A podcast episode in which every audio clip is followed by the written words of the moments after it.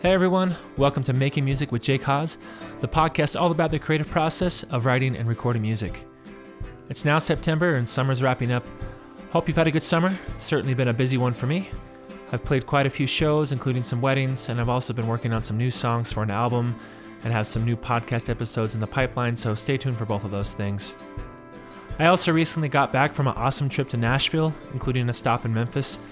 It was my first time going, so I thought I'd break things up from the usual format of this podcast and talk about some of the things my wife and I saw and did while we were there and sprinkle in some music along the way. So, I came up with a top 10 list, so let's start the countdown in order of least to most of how much I enjoyed each of these things. I'll post pictures and videos of all the stuff on my website, jakehaas.com, so check that out. Okay, so here we go. Number 10 Beale Street. This is a famous strip in Memphis known for the live blues music played inside its many clubs.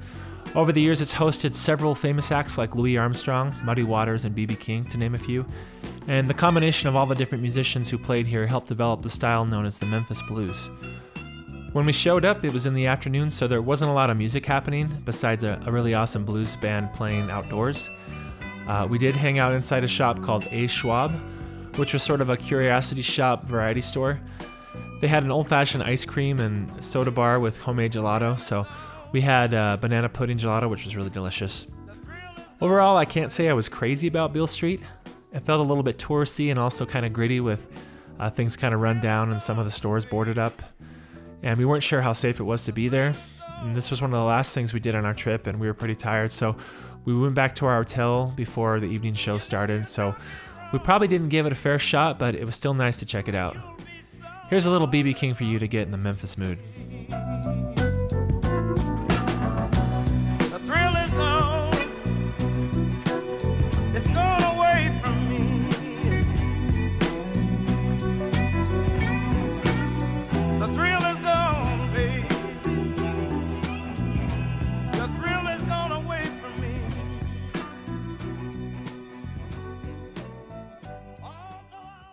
Number thrill Belmont Mansion. This is an historic antebellum Southern style 19,000 square foot mansion built in 1853 by the wealthy Adelicia Acklen along with her husband Joseph. At one point, Adelicia was the wealthiest woman in Tennessee and spared no expense decorating her home as lavishly as possible. The mansion housed a large collection of European art, including several marble statues, as well as uh, custom built furniture, several large marble fireplaces, and stained glass windows containing actual gold. Eventually, the mansion and estate were donated and turned into a college that evolved into present day Belmont University. It was a blast to tour the mansion and mix things up with some historical things on our music trip.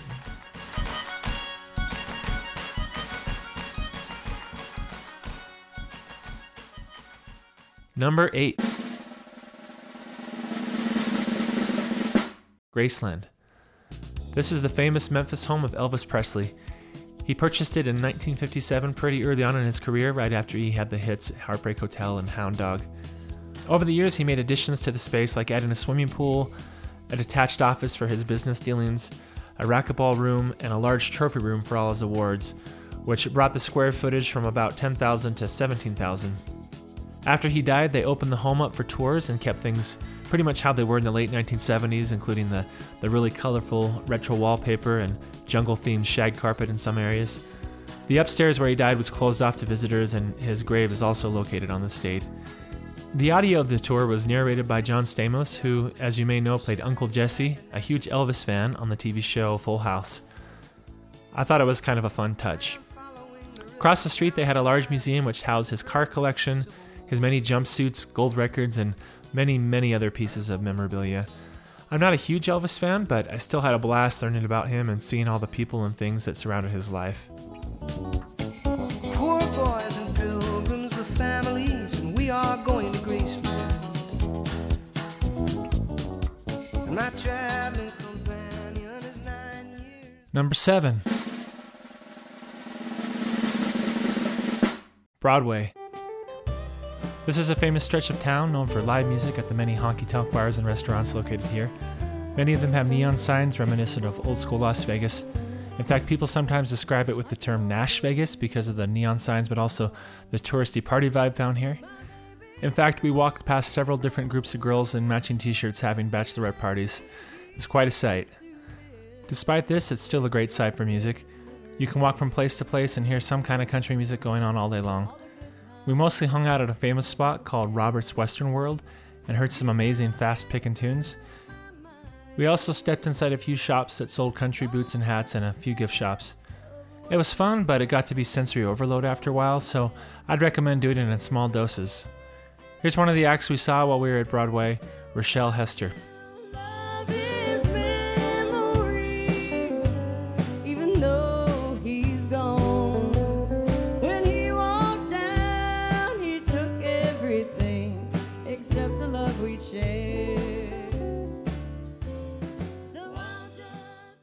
Number six. Eating barbecue ribs. We asked around for places to get good barbecue in Nashville, and two of the spots that we ended up going to were Martin's and Peg Leg Porker. The ribs at both these spots were delicious. If I had to choose which one I liked better, I would probably pick Martin's. The meat was a little more tender and had a really nice smoky flavor. Their barbecue sauce was really unique in that it was very thin and heavy in vinegar. It caught me off guard at first, but I really liked trying a different flavor. As far as sides, I think I liked peg leg porker a little better. I had mac and cheese and baked beans, and they were both awesome. Really flavorful, and the cheese was really gooey. At Martin's, I also had pecan pie, which was probably the best I've ever had. Really tasty. My wife and I each liked our slice of pie so much, we both ordered another one to go for our bus ride to Memphis. So, overall, great food. I'd recommend either one of those spots if you're ever in town. Number five. The DIY Musicians Conference. This event is put on each year by CD Baby and is one of the main reasons we came to Nashville, along with seeing all the other things on this list. The presentations talked about topics for musicians like marketing your music, tips for creating YouTube videos, vocal technique, getting your songs on Spotify playlists, songwriting exercises, creating a more entertaining live show, and so on. I came away with a notebook full of ideas and things to work on. Here's a few of my main takeaways. Success is very much about building relationships. This could be with fans, with fellow musicians, with people in the industry. One person suggested taking 20 minutes each day to build relationships with people you admire and to not ask them for a favor until you've known them for two years. Approach it from a place of authenticity and how you can be of service to them opposed to trying to just use other people for your gain. Another takeaway regarding live shows was to create moments. By that I mean that as a performer, you are trying to get your audience to feel something, to, to feel an emotion. Throughout your set, you want to try to tap into as many of those different emotional moments as you can.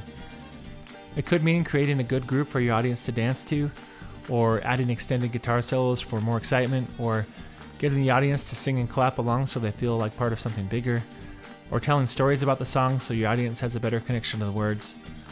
Whatever it is, try to create moments. One last takeaway is to make sure you have an overall vision of where you want to be and set weekly goals and tasks to help you get there. One of the speakers spoke about self sabotage and how often we get in our own way with our thoughts about not being good enough or getting overwhelmed. She suggested identifying what slows you down and changing the story, meaning look at it from a different attitude and focusing on the good things that are working and build off of those. So, those are my takeaways. Some of the speeches from the conference are available on YouTube, so I'll link to those on my website.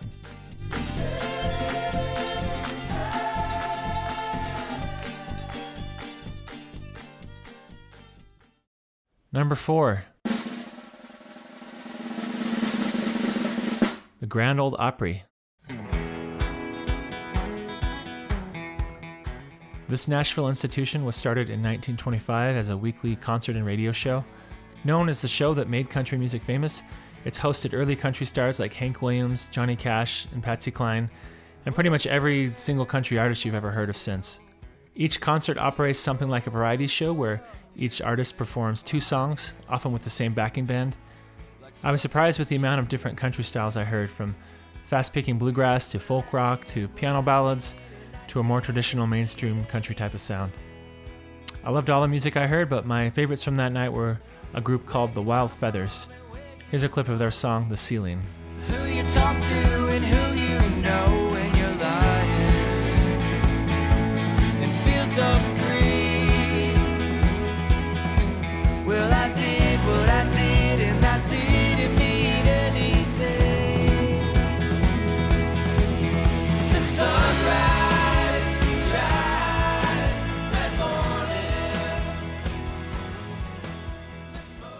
Number three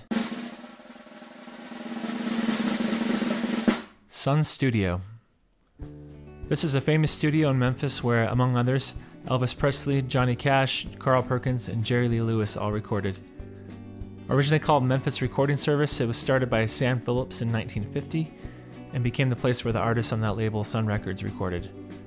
If you've seen the movie Walk the Line about Johnny Cash, they filmed scenes from the movie in the studio where they actually occurred in real life.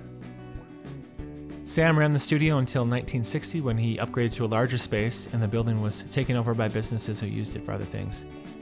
In 1987, the building was turned back into a studio, and luckily, the part of the building used as a studio was largely untouched over the years in between. They give tours during the day, which we went on, and in the evening have recording sessions, which I was tempted to do myself but couldn't make it work. Maybe next time. While on the tour, I got to hold and talk into one of the mics they originally used in the studio, which they believe was used by Elvis and many other famous musicians who recorded here. There's a picture of it on my website. Here's a clip of Elvis's first hit, That's Alright Mama, recorded at Sun Studio. Well, that's all right, Mama. That's all right for you. That's all right, Mama. Just any way you do that's all right. That's all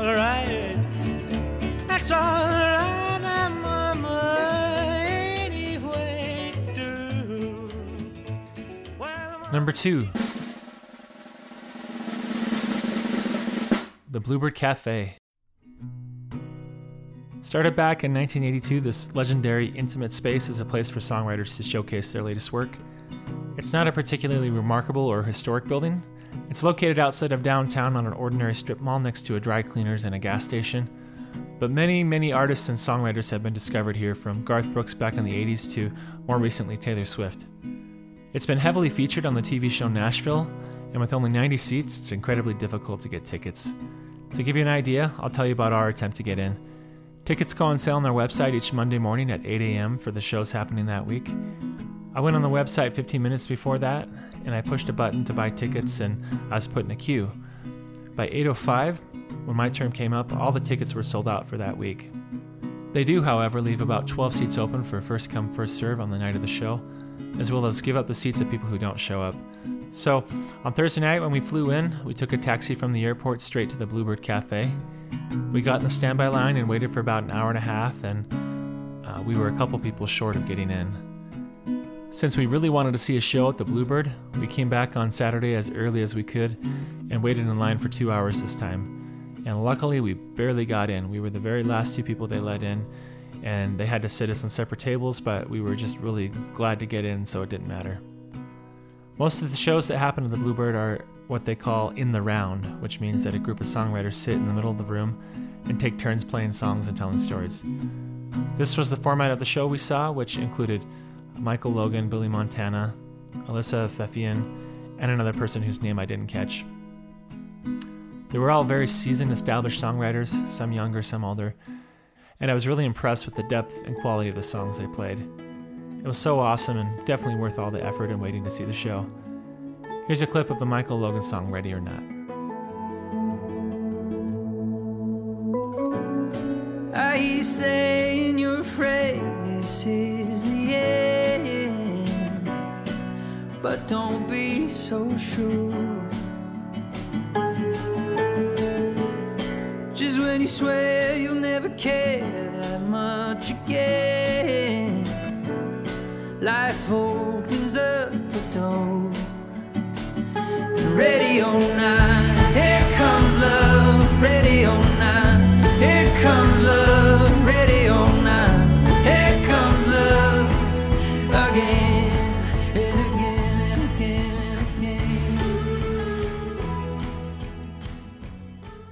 finally, my number one highlight from my Nashville trip Third Man Records.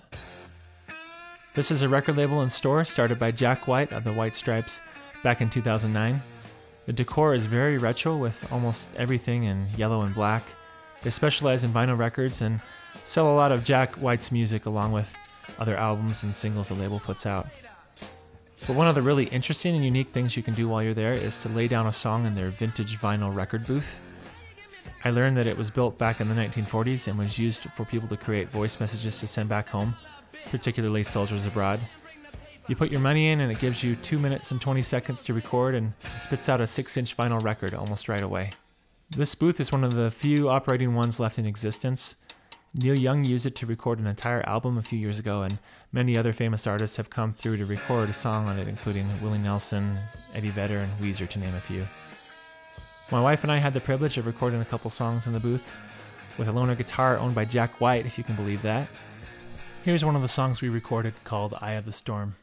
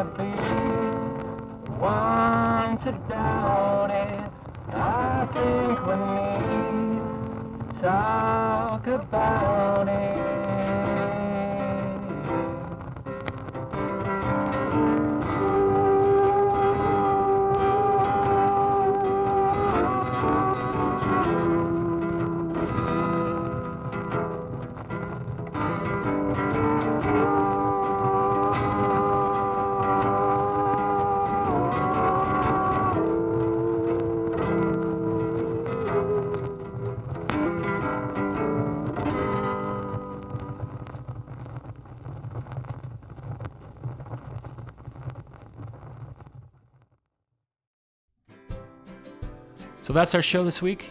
Remember to head over to the podcast section of my website, jakehaas.com, to see pictures from my trip to Nashville, as well as the full versions of the songs I shared. You'll also find a link to Patreon where you can support this podcast by pitching in a dollar per month. Follow the Facebook page for Making Music with Jake Haas to stay up to date, but most of all, subscribe on Apple Podcasts and leave a review so we can get a bump in the rankings. I'd also like to add that if you're a musician working on songs and would like some feedback, I'd be happy to give my input. Shoot me a message from the contact section of jakehaas.com and I'll feature your song on a future episode and get my feedback. Or I can give it to you privately if you prefer it that way. Thanks for listening. We'll see you on the next episode.